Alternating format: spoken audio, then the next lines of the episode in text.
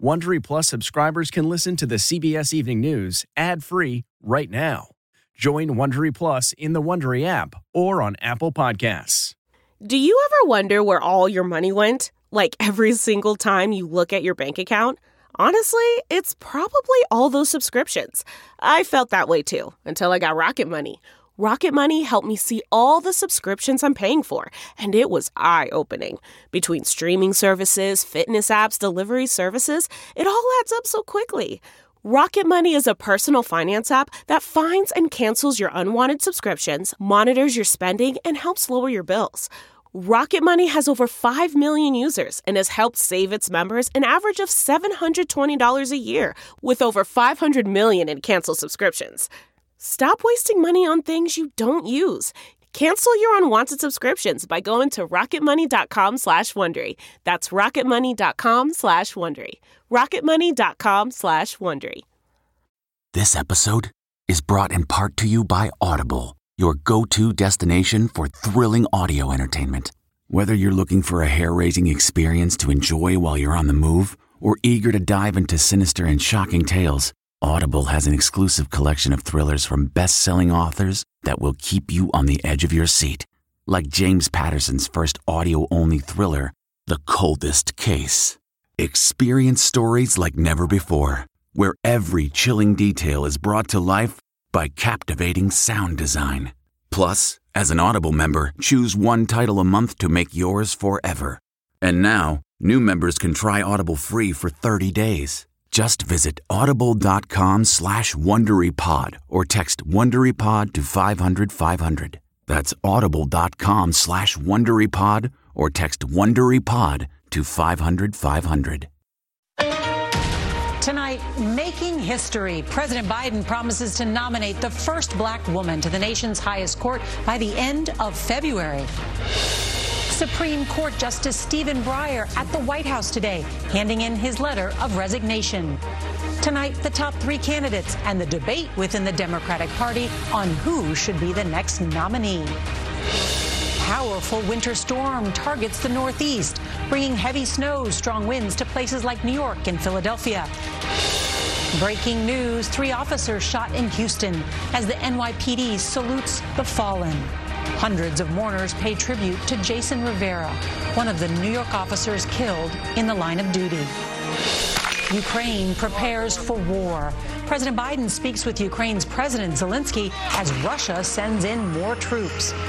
Can you read to me? Teacher shortages, the state taking extraordinary measures to deal with the lack of staff inside schools, calling in the National Guard. I really like her uniform because I like how it has like the patches and stuff. Eye on America, the innovative way ranchers are trying to maintain their way of life oh. after two decades of droughts. And on this Holocaust Remembrance Day, how a 98 year old survivor and her great grandson are using TikTok to make sure the next generation never forgets. This is the CBS Evening News with Norah O'Donnell, reporting from the nation's capital. Good evening, and thank you for joining us. It's history in the making as President Biden vows to make good on his campaign pledge to nominate the first black woman to the Supreme Court. If you look back, of the 115 justices, all but seven have been white men. The president said today he will name his choice to replace Justice Stephen Breyer by the end of February. Breyer today formally handed in his letter of resignation to the president and will step down at the end of the court's current term this summer. There is already a short list of potential candidates to fill the seat, and the biggest battle in the confirmation process may be within the Democratic Party before a nominee is even announced. CBS's Ed O'Keefe joins us now from the White House. Good evening, Ed. Good evening, Norah. The president said today he plans to make his choice by the end of February. But as a former chairman of the Senate Judiciary Committee and a vice president who once helped interview Supreme Court nominees, he's been preparing for this moment for decades. Good afternoon. President Biden today, flanked by retiring Supreme Court Justice Stephen Breyer, says he's already reviewing potential choices to succeed him. The person I will nominate will be someone with extraordinary qualifications, character, experience, and integrity. And that person will be the first black woman ever nominated to the United States Supreme Court. It's long overdue, in my view. CBS News has learned top contenders include federal appeals court judge Ketanji Brown Jackson, a Harvard Law School graduate and former clerk for Breyer, who spoke about that experience in 2017. It was an incredible experience just to be in the room while the justice grappled with some of the most difficult and consequential legal issues of the day. Another candidate, California Supreme Court Justice Leondra Kruger, a Yale Law School graduate, placed on the court with the help of then California Attorney General Kamala Harris. And federal judge Michelle Childs, a University of South Carolina Law School graduate, backed by the state's senior Congressman Jim Clyburn, who said a non Ivy League background would be refreshing. I am very, very concerned uh, that we pick on this elitist uh, kind of atmosphere uh, when we uh, pretend uh, that the only way you can demonstrate, uh, let's say, qualifications is to go to certain schools. Celebrating Justice Breyer today, the president reminisced about chairing his confirmation hearing in 1994, saying he had high hopes then. And he's exceeded those hopes in every possible way. Breyer says he's stepping down optimistic about the future of what he called the American experiment. My grandchildren and their children They'll determine whether the experiment still works. And of course, I am an optimist, and I'm pretty sure it will. So once the president makes his pick, the Democratic controlled Senate is vowing to quickly confirm her. And barring some unforeseen circumstance, Mr. Biden's nominee, at least for now, is all but assured to be confirmed. Norah? All right, Ed O'Keefe, thank you. Well, we want to turn now to the powerful winter storm moving along the eastern seaboard. Cities are bracing for blizzard conditions and hurricane force wind gusts that could knock out power to millions. CBS's Lonnie Quinn joins us now. Good evening, Lonnie. Good evening, Norah. You're right. The seaboard is preparing for a big storm, but right now it's not there. If you look at the radar picture, a little bit of snow like around Kentucky, but I showed you yesterday where we believe this was going to emerge somewhere off the coast of the southeast, and it was going to travel offshore, affecting the big coastal cities. 70% chance it stayed offshore. There was a 30% chance it could come closer to shore and put bigger numbers for the bigger, more inland cities. But today, the best projection is it's going to kind of split the difference. So let me show you how that looks on the, the computer models. You put this into motion, and you're going to see that it ramps up all the while once it hits that energy from the Atlantic Ocean. So by the time you get to 1 o'clock on Saturday, you've got heavy snow coming down, two inches an hour, anywhere from Boston to the east end of Long Island. And the snow totals are looking like this. Not a big change from where we were yesterday. Philadelphia, three inches. New York City, around six inches or so. Hartford, a foot or more. And then Boston, south of Boston, two feet or more. And if you think the Northerners can escape to Florida for warmth and, and get away from the storm, they'll escape the storm. But it's 31 Sunday morning in Orlando, sub-freezing around Disney World. That's the way we see it, Nor. It's all yours. Lonnie Quinn, thank you. Well, we have some breaking news now out of Houston. There is a standoff tonight between police and a suspect who allegedly shot three Houston police officers after a high-speed chase. The officers were taken to an area hospital. They are in stable condition, we're told. Now let's turn to New York because 22-year-old NYPD officer Jason Rivera received a hero's farewell today. A procession for the officer killed while answering a domestic disturbance call wound through the city, ending at St. Patrick's Cathedral for his wake.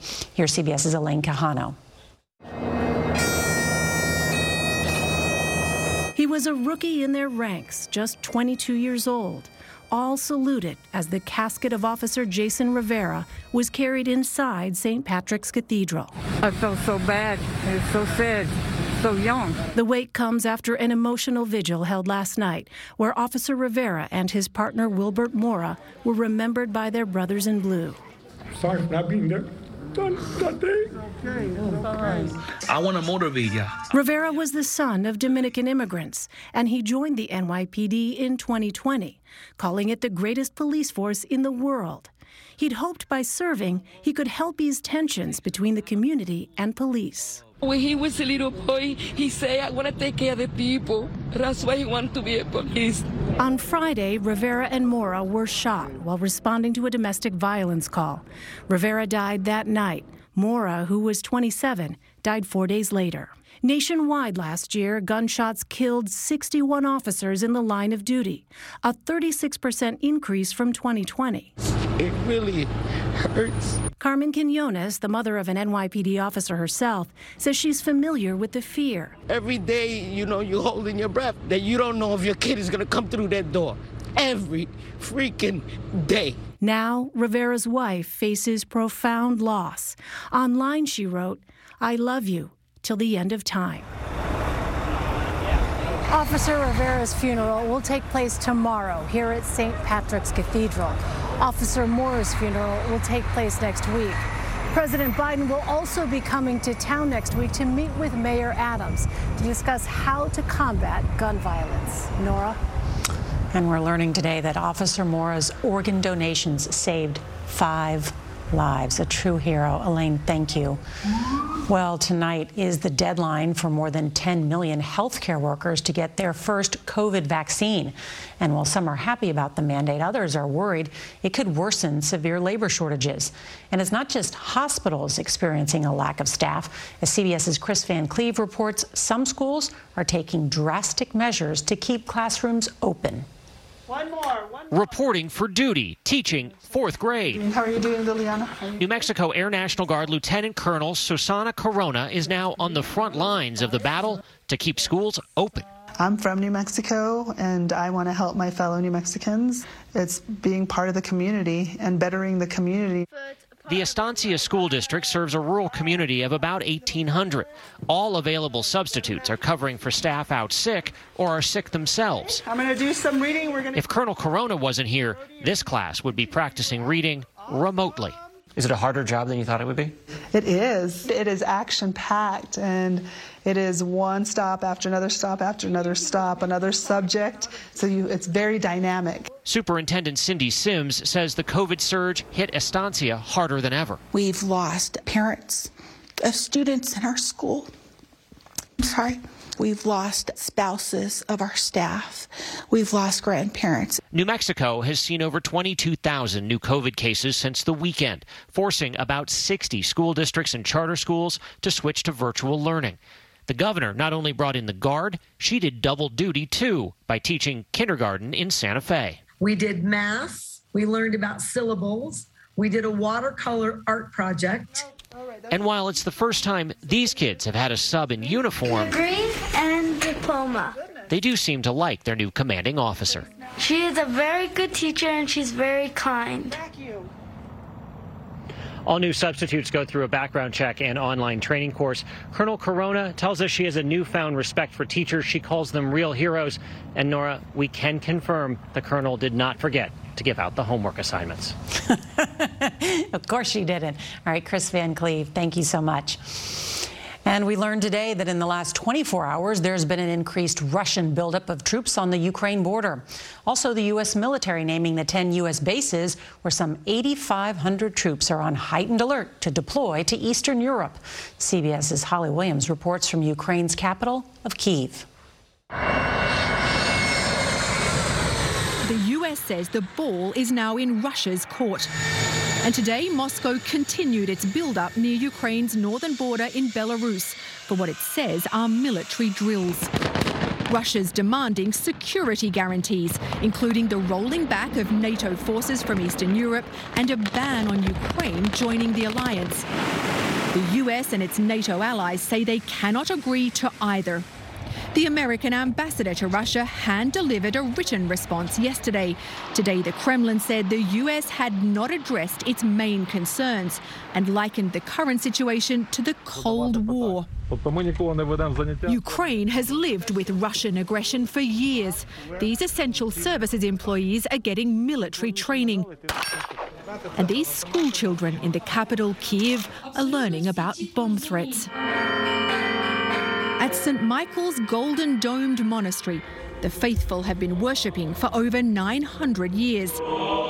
At this early morning service, some Ukrainians told us they were praying for peace. I hope God talks some sense into Russia, said this woman.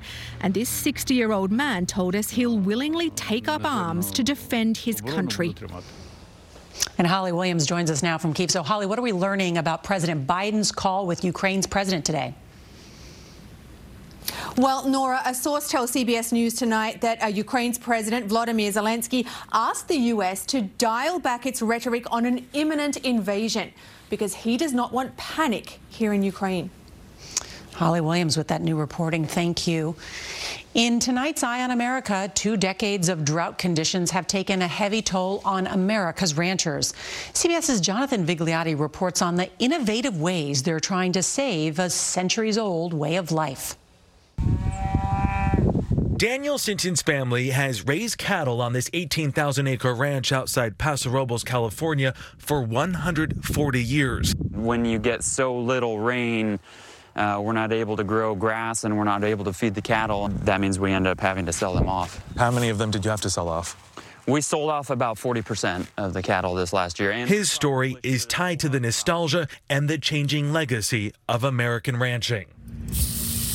But putting steaks on plates has gotten more difficult, with 87% of the West currently in at least moderate drought. in a typical year, you can run about uh, one cow per 40 acres. In a drought year like this, it's more like one to 100. Industry analysts say a majority of California ranchers have had to sell at least some of their cattle because of the drought. But on a ranch in Winkelman, Arizona, one cattleman's herd is growing. What are you trying to accomplish? I'm trying to raise cattle without killing the earth. Langdon Hill, a retired automotive safety engineer, is now trying to engineer a breed of cow better suited for the drought ravaged West. These are the Brahmas. They have a hump, and that's part of their water storage characteristic. Almost like a camel. His goal is to breed Brahmins with Herefords, an English variety that's proven to be climate adaptable while producing quality beef products. The result? When these two uh, cattle cross, we're going to be creating a hybrid animal. They're going to be a more drought resistant and a better animal for an arid part of the world. So they could produce food while consuming less. Yes. The success of this crossbreeding will take years to measure. Back in California, Sinton took us on horseback to see his family's Plan B. The vineyard is a great source of revenue and it's a low user of water. In 1972, Sinton's grandfather set aside 120 acres to grow and sell grapes to winemakers.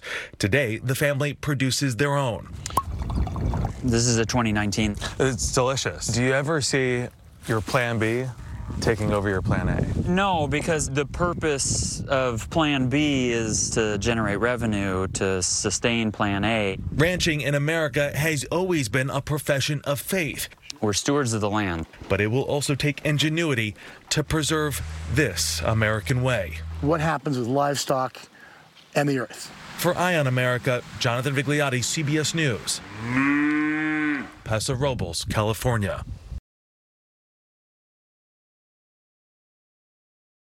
This spring, if you'd rather spend time enjoying your lawn instead of trying to keep it alive, there's good news. TruGreen is the easiest and most affordable way to get a beautiful lawn. All you have to do is water and mow, and they'll do the rest weed control, fertilization, aeration, and even some things you might not even think of. They'll do all of it, while you can do literally anything else. With TruGreen, you can have your lawn looking as good as a putting green. That's not hyperbole. TruGreen is the official lawn care treatment provider of the PGA Tour. TruGreen offers a satisfaction guarantee, and they have a verified best price promise, which guarantees you the lowest price with no compromise on quality. You do you. Let TruGreen do your lawn care. Visit trugreen.com to get the best lawn at the best price with the best people guaranteed.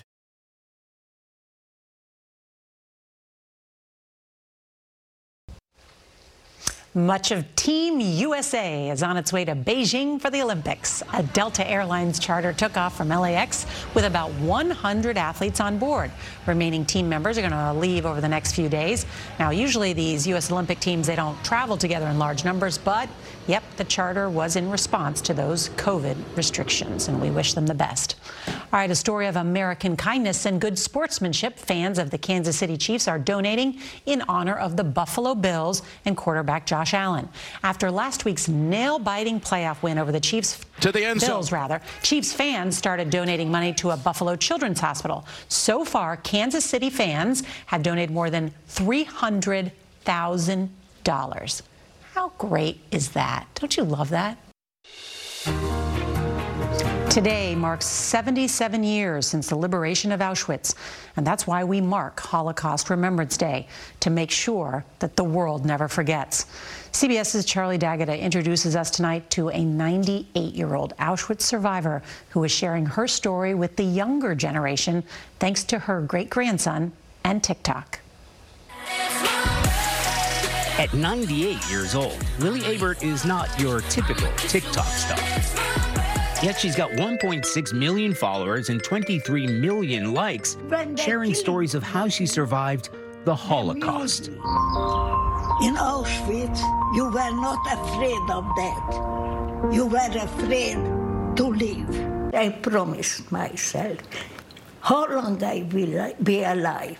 One thing is sure I will tell my story.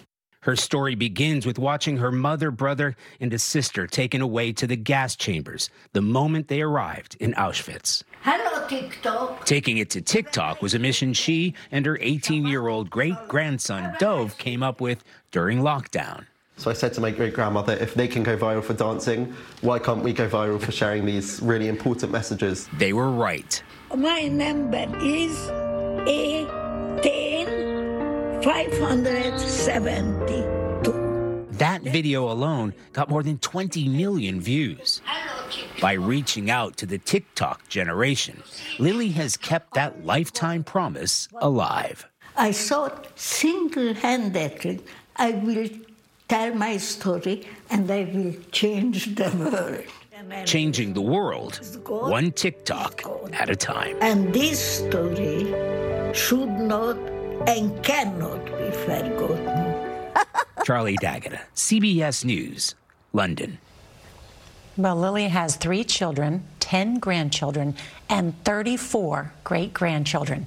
And she says that is proof that the Nazis did not win. Well, you can learn more stories like Lily's during a CBS Primetime special on Saturday night, Undeniable The Truth to Remember. It airs Saturday at 8 p.m. Eastern, 7 p.m. Central Time.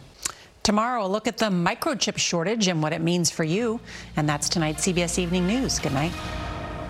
If you like the CBS Evening News, you can listen early and ad-free right now by joining Wondery Plus in the Wondery app or on Apple Podcasts. Prime members can listen ad-free on Amazon Music. Before you go, tell us about yourself by filling out a short survey at wondery.com/survey. Look around. You can find cars like these on AutoTrader. New cars, used cars, electric cars, maybe even flying cars. Okay, no flying cars, but as soon as they get invented, they'll be on AutoTrader. Just you wait. AutoTrader.